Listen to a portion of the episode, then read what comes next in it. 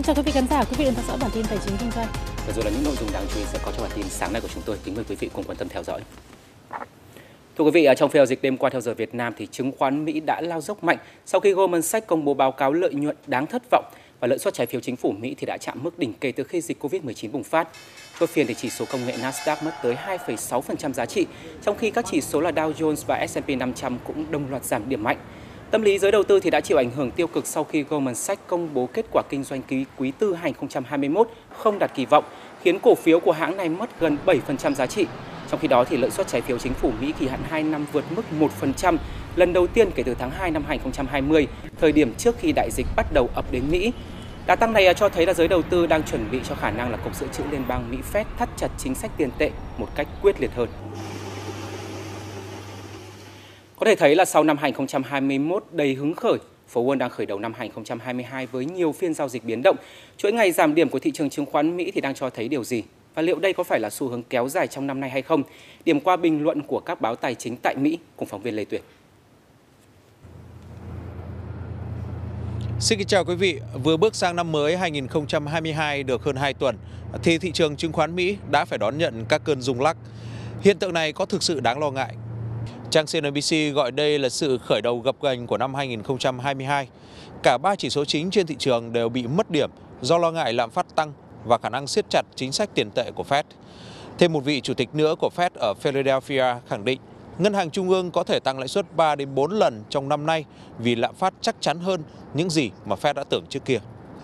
Bloomberg thì bình là nhà đầu tư Mỹ đi nghỉ về thì thấy là cả một biển đỏ cổ phiếu công nghệ, kéo theo đó là giá cổ phiếu tương lai giảm trên diện rộng. Tỷ phú đầu tư Bill Ackman cho rằng Fed, tức là ngân hàng trung ương Mỹ, đến thời điểm này đã là lỡ nhịp tăng lãi suất chứ chưa phải đợi đến tận tháng 3. Vì thế, năm 2022, theo quỹ đầu tư Columbia Threadneedle, thì nhà đầu tư nên thanh lọc cổ phiếu mà họ đang sở hữu. Những cổ phiếu tăng trưởng cao nhất có khi sẽ lại bị bán tháo mạnh nhất khi lãi suất tăng trở lại. Nhưng năm 2022 cũng không phải chỉ toàn màu xám, đặc biệt khi WHO vừa cho biết đây có thể là năm kết thúc tình trạng khẩn cấp về y tế. Vì thế sự đi xuống của thị trường đang cho thấy một trạng thái dần trở lại gần hơn so với thời kỳ trước dịch. Nhật báo Phố Wall lý giải hiện tượng đi xuống của thị trường là do thời điểm Fed tăng lãi suất đang đến gần. Các nhà đầu tư đang định giá lại danh mục mạo hiểm nhất mà họ đang đổ tiền vào. Đó là cổ phiếu của các công ty làm ăn kém, các công ty công nghệ đang đốt tiền đầu tư, các hãng dược chưa có loại thuốc nào được cấp phép và các startup được niêm yết quá nhanh thông qua việc sát nhập. Chính sách tiền tệ nới lỏng đã góp phần thổi quả bong bóng tăng trưởng của thị trường cổ phiếu bởi các công ty đã quá dễ dàng vay tiền với lãi suất thấp để đầu tư. Chuyên trang tài chính Barron's thì nhận định năm ngoái là năm khó khăn với con người nhưng lại tốt với thị trường, tốt hơn bất cứ dự đoán nào. Năm nay thì thị trường có sự khởi đầu kém hơn bởi lẽ sẽ không còn bát cơm của Fed nữa. Tiền sẽ bị rút ra khỏi hệ thống tài chính để giảm lạm phát Bữa tiệc trong đại dịch của phố Wall sẽ hết. Mọi danh mục đầu tư sẽ gặp khó khăn trong năm 2022 trước khi trở nên tốt hơn. Và đó có thể là tín hiệu khởi đầu cho một thời kỳ tăng trưởng bình thường hơn của thị trường chứng khoán. Lê Tuyển, phóng viên truyền hình Việt Nam từ New York. Còn đối với thị trường chứng khoán Việt Nam thì à, VN Index lại tiếp tục lao dốc trong ngày hôm qua với 180 mã giảm sàn và có lúc chỉ số này đã giảm tới 27 điểm so với tham chiếu trước khi vớt vát lại được hơn 10 điểm. Tuy vậy thì khối lượng giao dịch cả phiên vẫn thấp hơn đáng kể so với những phiên trước, cho thấy rằng là lực bán đã bắt đầu suy yếu. Và cũng nhờ vậy, đồ thị VN Index kết phiên với một cây nến doji thể hiện sự cân bằng giữa lực bán và lực mua và cũng là cơ sở cho đà phục hồi trong phiên ngày hôm nay. Sự cân bằng này thể hiện rõ nhất ở nhóm ngành blue chip khi mà kết phiên ngày hôm qua rổ VN30 chỉ giảm có 0,1% với độ rộng tương đối tốt, có tới 19 mã tăng điểm. Điều này cho thấy là áp lực giải chấp lên nhóm vốn hóa lớn đã nguôi ngoai đáng kể và với mức chiết khấu hấp dẫn hiện tại của VN30 thì đây cũng có thể nói là thời điểm khối ngoại tranh thủ giải ngân. Riêng phiên ngày hôm qua là mua dòng gần 900 tỷ đồng trên sàn HOSE. Khối ngoại gom mạnh nhất là STB của Sacombank với 136,9 tỷ đồng và một số mã khác cũng được mua khá là nhiều, có thể kể đến như là SSI ờ, ở mức là 52,5 tỷ đồng, VCB ở mức 52,3 tỷ đồng. Nhóm ngành chứng khoán thì có VCI hay kể cả bất động sản cũng có NLG trong danh sách này. Riêng trong 5 phiên gần đây, khối ngoại đã mua dòng gần 2.200 tỷ đồng. Quý 1 hàng năm cũng là thời điểm khối này tập trung gom hàng. Nhà đầu tư nước ngoài à, thường có cái xu hướng mua ròng vào nhóm cổ phiếu bất động sản và dòng ngân hàng, đặc biệt là sau những cái chuỗi bán ròng ở nhóm ngân hàng thì khối ngoại cũng đã quay trở lại mua ròng trên nhóm này. Như vậy thì đó là một số cái tín hiệu tích cực uh, trước mắt. Tại Việt Nam hiện có hai loại hình quỹ ngoại, một là các quỹ đầu tư chủ động thường hướng tới đầu tư dài hạn, thế nhưng cũng có các quỹ chỉ số ETF giao dịch linh hoạt, thậm chí là tranh thủ lướt sóng. Các quỹ ETF giao dịch tương đối linh hoạt, thường là có cái tính gọi là đầu cơ lướt sóng ngắn hạn. Trong các cái thời điểm mà thị trường giảm mạnh và các cổ phiếu blue chip có cái vùng giá hấp dẫn thì họ thường mua dòng khá lớn. Tuy nhiên khi mà thị trường tăng giá trở lại, thậm chí có những thời điểm tăng rất mạnh thì quỹ này hoàn toàn có thể bán dòng trở lại. Riêng trong tuần thứ hai của 2022 thì họ đã bán ra đâu đấy khoảng 6 triệu cổ phiếu Vincom Retail và đây cũng là lượng cổ phiếu mà họ gom được ở vùng giá 30, 29 ở trong tháng 12 cho thấy là khối ngoại họ cũng lướt sóng rất là tích cực. Khối ngoại hiện chỉ chiếm 5 đến 8% giá trị giao dịch hàng ngày và với xu hướng bán dòng 2 năm qua thì tỷ trọng này ngày càng giảm. Tuy nhiên có ý kiến cho rằng thời điểm này có thể là tín hiệu cho sự quay trở lại của khối ngoại. Ngay cả thị trường có cái xu hướng là không tăng điểm nữa thì nhà đầu tư mình nghĩ là cũng không có nhiều ờ, dư địa để bán bán ròng nữa. Tuy nhiên là khi mà nếu mà thị trường có điều chỉnh thì đó sẽ là một cơ hội cho nhà đầu tư có lý do để mà mua ròng.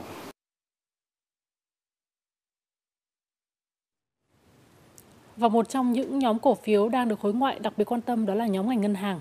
Nhóm cổ phiếu vua trong thời gian vừa qua vẫn đảm nhận tốt vai trò giữ nhịp thị trường, đi kèm với những câu chuyện tăng vốn. Sau khi Vietcombank và BIDV thông qua kế hoạch chia cổ tức, tung ra thêm 2 tỷ cổ phiếu VCB và BID ra thị trường, thì à, các ngân hàng tầm dưới cũng không đứng ngoài cuộc. Mới đây nhất đó chính là ngân hàng An Bình, AB Bank. Theo đó, thì các nhà đầu tư sở hữu cổ phiếu ABB trước ngày 10 tháng 2 năm 2022 sẽ có quyền nhận cổ phiếu thưởng với tỷ lệ là 35%. Nguồn tài chính được sử dụng để phát hành cổ phiếu này được trích từ một phần lợi nhuận chưa phân phối của năm 2018 và đến năm 2020, cũng như quỹ dự trữ bổ sung vốn điều lệ. Lợi nhuận trước thuế năm 2021 của ngân hàng này đạt 1.979 tỷ đồng và được kỳ vọng sẽ tiếp tục tăng trưởng cao trong năm 2022.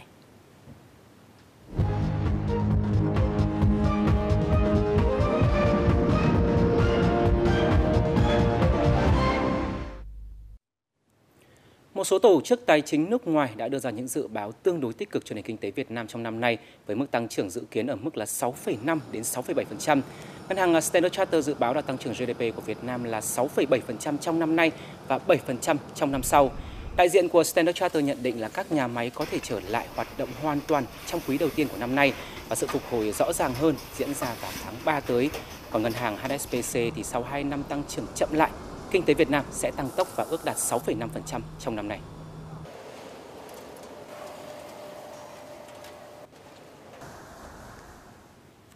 Bộ Lao động Thương binh Xã hội vừa công bố về tình hình thưởng Tết năm 2022 theo báo cáo từ các doanh nghiệp của 60 tỉnh thành phố. Theo đó thì mức thưởng bình quân của cả Tết dương lịch và âm lịch đều giảm so với năm 2021. Có khoảng trên 62% doanh nghiệp trong tổng số hơn 42.000 doanh nghiệp đã có báo cáo kế hoạch thưởng Tết âm lịch với mức thưởng bình quân là gần một tháng lương, tương ứng với 6,17 triệu đồng một người, bằng 97% so với thưởng dịp Tết âm lịch của năm 2021. Ở tất cả các loại hình doanh nghiệp đều ghi nhận mức thưởng Tết âm lịch bình quân sụt giảm từ 2 cho đến 10% so với năm ngoái và kể cả là năm 2020 nữa. Trong đó thì doanh nghiệp có vốn đầu tư nước ngoài có mức thưởng Tết âm lịch bình quân cao nhất với 6,66 triệu đồng một người. Doanh nghiệp mà dân doanh là 5,92 triệu đồng một người. Đại diện Ban Quản lý Cửa khẩu Lào Cai cho biết là hoạt động xuất nhập khẩu qua cửa khẩu Lào Cai vẫn diễn ra như bình thường, nhưng vì nhiều lý do vẫn còn chậm, chưa đáp ứng được nhu cầu của doanh nghiệp. Do lượng hàng chở bằng xe đông lạnh chủ yếu thanh long làm và mít xuất khẩu chậm, cho nên đến chiều ngày hôm qua vẫn còn khoảng hơn 600 xe hàng nông sản chở bằng xe đông lạnh đã bị tồn lại tại khu vực cửa khẩu Lào Cai chờ xuất sang Trung Quốc. Do phía Trung Quốc thực hiện nghiêm ngặt về phòng chống dịch Covid-19 nên hàng hóa chở bằng xe đông lạnh xuất khẩu vẫn đang rất chậm. Ngoài ra, lượng lái xe trung chuyển cũng như công nhân bốc vác hàng hóa phía Trung Quốc không có nhiều, gây ảnh hưởng đến tiến độ thông quan hàng hóa. Có thể nói câu chuyện logistics và cụ thể ở đây là chi phí logistics được xem là thách thức lớn nhất gây ảnh hưởng đến hoạt động của các doanh nghiệp xuất nhập khẩu trong năm nay. Đây là chia sẻ của hầu hết các doanh nghiệp tại buổi hội thảo giải quyết khó khăn cho doanh nghiệp xuất nhập khẩu Chương trình do cơ quan phát triển quốc tế Hoa Kỳ và Sở Công Thương Thành phố Hồ Chí Minh phối hợp thực hiện nhằm tìm ra những giải pháp để hỗ trợ việc xuất nhập khẩu, cắt giảm thời gian và chi phí cho doanh nghiệp. Do ảnh hưởng của dịch Covid-19, giá cước một container vận tải đi từ châu Á sang Mỹ tăng gấp nhiều lần so với trước.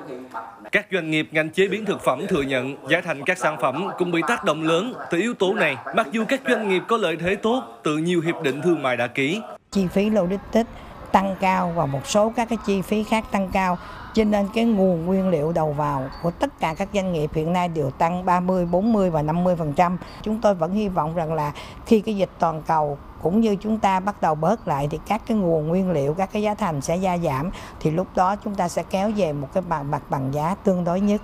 Tuy có sự tăng trưởng rất tốt từ các thị trường trong năm ngoái, tuy nhiên các doanh nghiệp ngành chế biến gỗ cũng cho rằng chi phí logistics thực sự là thách thức lớn trong năm nay.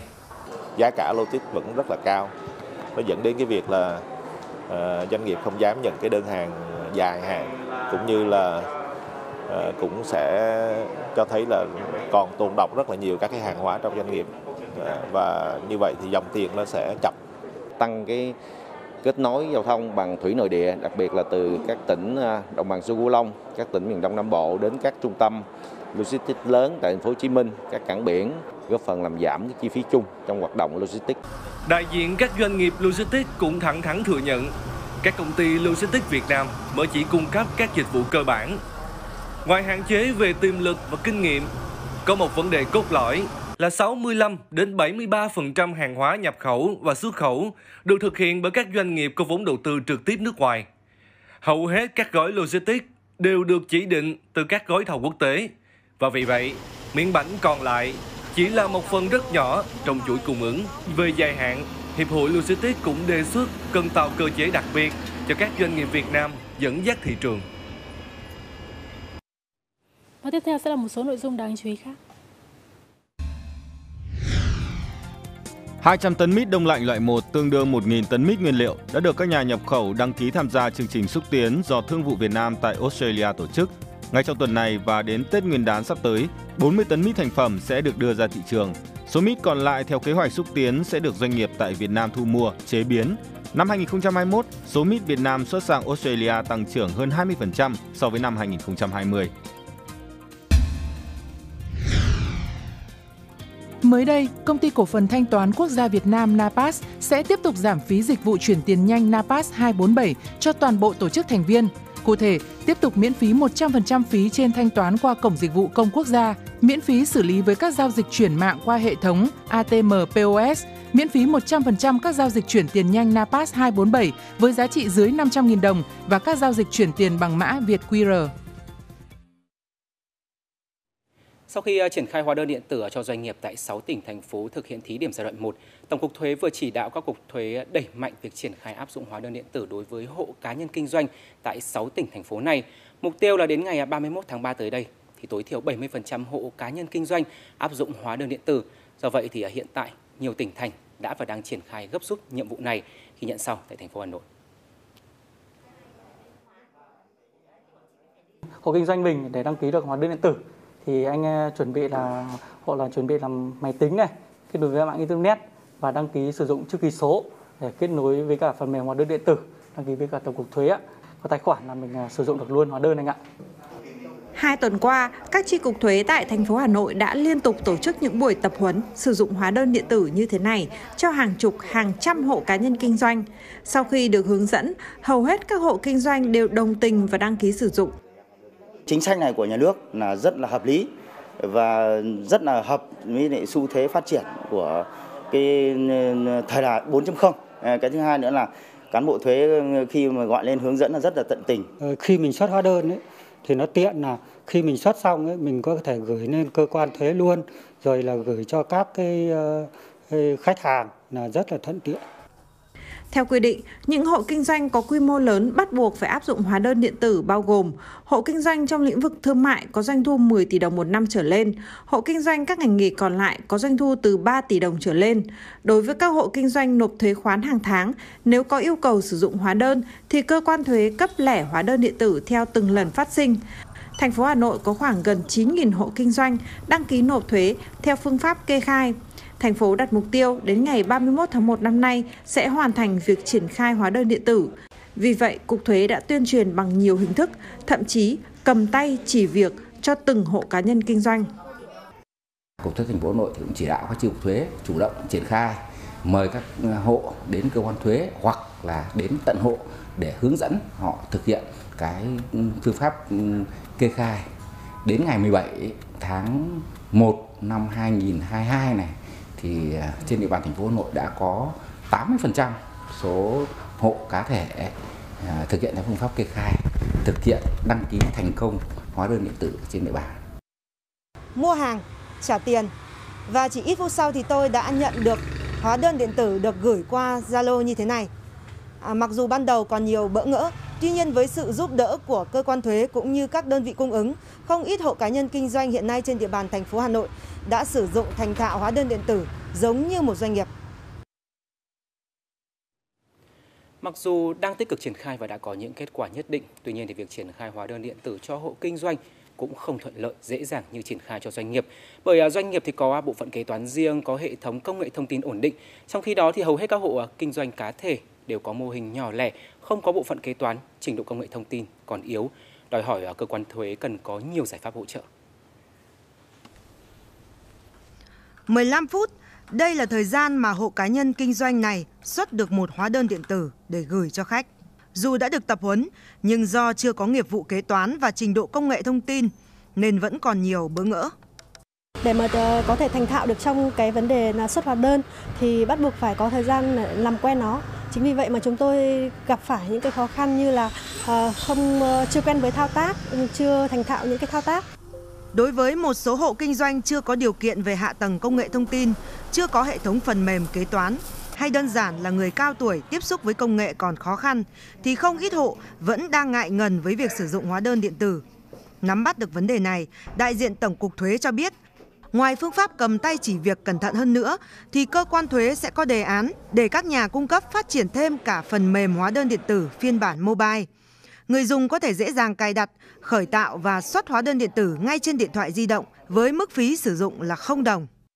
Xuất hóa đơn điện tử ờ, đối với hộ kinh doanh tích hợp vào cái app để mà hỗ trợ cho người nộp thuế là ờ, hộ kinh doanh, cá nhân kinh doanh để làm sao mà người ta sẽ thực hiện được ờ, tất cả các thao tác trên cái thậm chí trên cái máy tính bảng, trên các thiết bị thông minh để mà hỗ trợ cho cho cho người nộp thuế ừ, là hộ kinh doanh, cá nhân kinh doanh thực hiện theo đúng quy định pháp luật.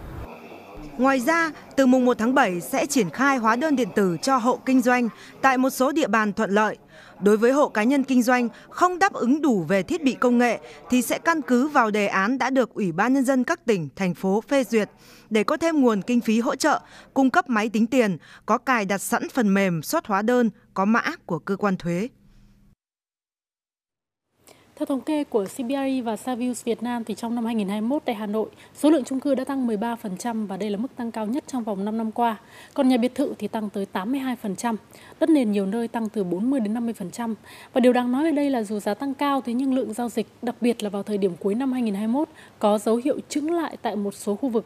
Ý kiến của phía các cơ quan quản lý là Bộ Xây dựng và một số chuyên gia cho rằng thị trường có dấu hiệu bong bóng nhưng khó vỡ. Đúng là năm 2021 ấy có một số địa phương, có một số nơi ở một vài địa điểm thì có vấn đề nóng sốt. Và cũng không phải tất cả các phân khúc của bất động sản đều nóng sốt. Mà chỉ có một số trường hợp à, ví dụ như là à, do tách nhập đơn vị hành chính ví dụ như là do hạ tầng phát triển hoặc ví dụ nghe cái thông tin nó chưa đầy đủ và thay đổi quy hoạch thì có tăng giá cái mua bán thực tế của các cái khu vực mà có giá sốt ấy, thì lại rất thấp thế cho nên là chúng tôi vẫn đánh giá là việc ờ, bong bóng là có nhưng cái việc nổ bong bóng là là có thể có những chỗ có nhưng cái sức ảnh hưởng của nó không phải là lớn có những yếu tố hoàn toàn khác so với năm 2008 09. Năm 2008 09 khi đó lãi suất ngân hàng đẩy lên cực cao, gần như không kiểm soát được. Những cái mức lãi suất ngân hàng có thể lên tới 18 19 là những cái lãi suất mà có thể thỏa thuận thì à, vào thời điểm hiện nay, lãi suất ngân hàng đang ở đứng ở mức kiểm soát tốt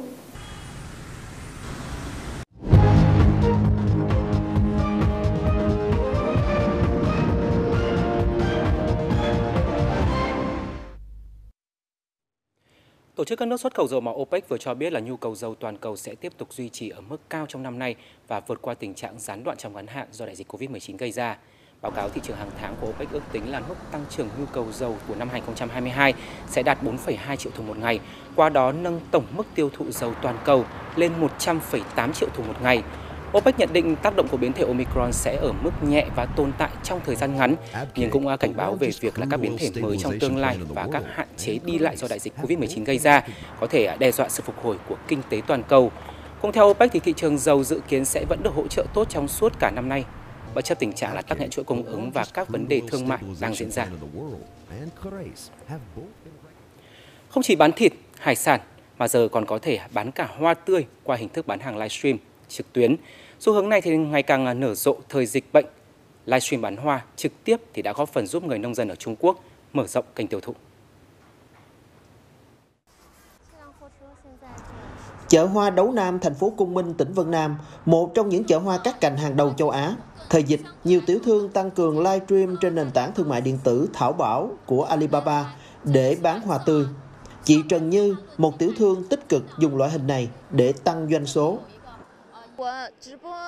Mỗi ngày doanh thu từ livestream bán hàng hơn 30.000 nhân dân tệ. Mỗi lần phát trực tiếp là có 50 đến 200 ngàn người xem. Họ mua ngày càng nhiều và tôi nghĩ là sắp tới doanh thu sẽ tăng rất mạnh. Tôi bán tất cả các loại hoa mà mình có. Nhiều nền tảng thương mại điện tử cũng ký kết hợp tác với nông dân trồng hoa để lấy hàng, hay hướng dẫn nông dân livestream bán hàng trực tiếp và họ thu gom vận chuyển đơn hàng mỗi ngày. Người mua có thể đặt trên mạng và đến lấy trực tiếp tại các siêu thị gần nhà hay được giao tận nhà. Nhờ đầu tư xây dựng đồng bộ các trung tâm trung chuyển hàng, hậu cần logistics ở nông thôn, mà ngay cả các mặt hàng tươi sống hay hoa đều được kinh doanh trên các nền tảng thương mại điện tử. Nhận đơn đặt hàng trên nền tảng Thảo Bảo, rồi lấy hàng từ nông hộ, phân phối đi khắp nơi. Hình thức tiêu thụ này ngày càng phát triển. Thay vì chỉ đến chợ hoa để mua, thì nay người tiêu dùng có thể dễ dàng mua được hầu như tất cả các loại hoa cảnh trên mạng. Mắt thấy tai nghe qua livestream bán hàng trực tuyến. Nó không chỉ mang lại sự tiện lợi lớn cho người tiêu dùng. Ngày càng phổ biến những cái bắt tay giữa nông dân với tiểu thương và các đại lý thương mại điện tử trong tiêu thụ nông sản hay thậm chí là bán hoa bằng livestream bán hàng qua mạng. Người nông dân bán được giá mà ít đi nỗi lo hàng hóa dội chợ. Thái Bình phóng viên thường trú Đài truyền hình Việt Nam tại Trung Quốc. Thông tin vừa rồi cũng đã khép lại bản tin tài chính kinh doanh sáng nay của chúng tôi. Cảm ơn quý vị đã quan tâm theo dõi và chúc quý vị có một ngày làm việc hiệu quả. Việt Nam, điểm đến mới trên bản đồ khoa học công nghệ toàn cầu, nơi hội tụ của các nhà khoa học kiệt xuất nhất thế giới, nơi vinh danh những nhà khoa học, các công trình nghiên cứu đã đang thay đổi cuộc sống của hàng tỷ con người. Giải thưởng VinFuture lần thứ nhất với sứ mệnh khoa học phụng sự nhân loại. Truyền hình trực tiếp lúc 20 giờ 10 phút ngày 20 tháng 1 năm 2022 trên kênh VTV1 trực tuyến trên ứng dụng VTV Go, VTV News và các nền tảng số của Đài truyền hình Việt Nam.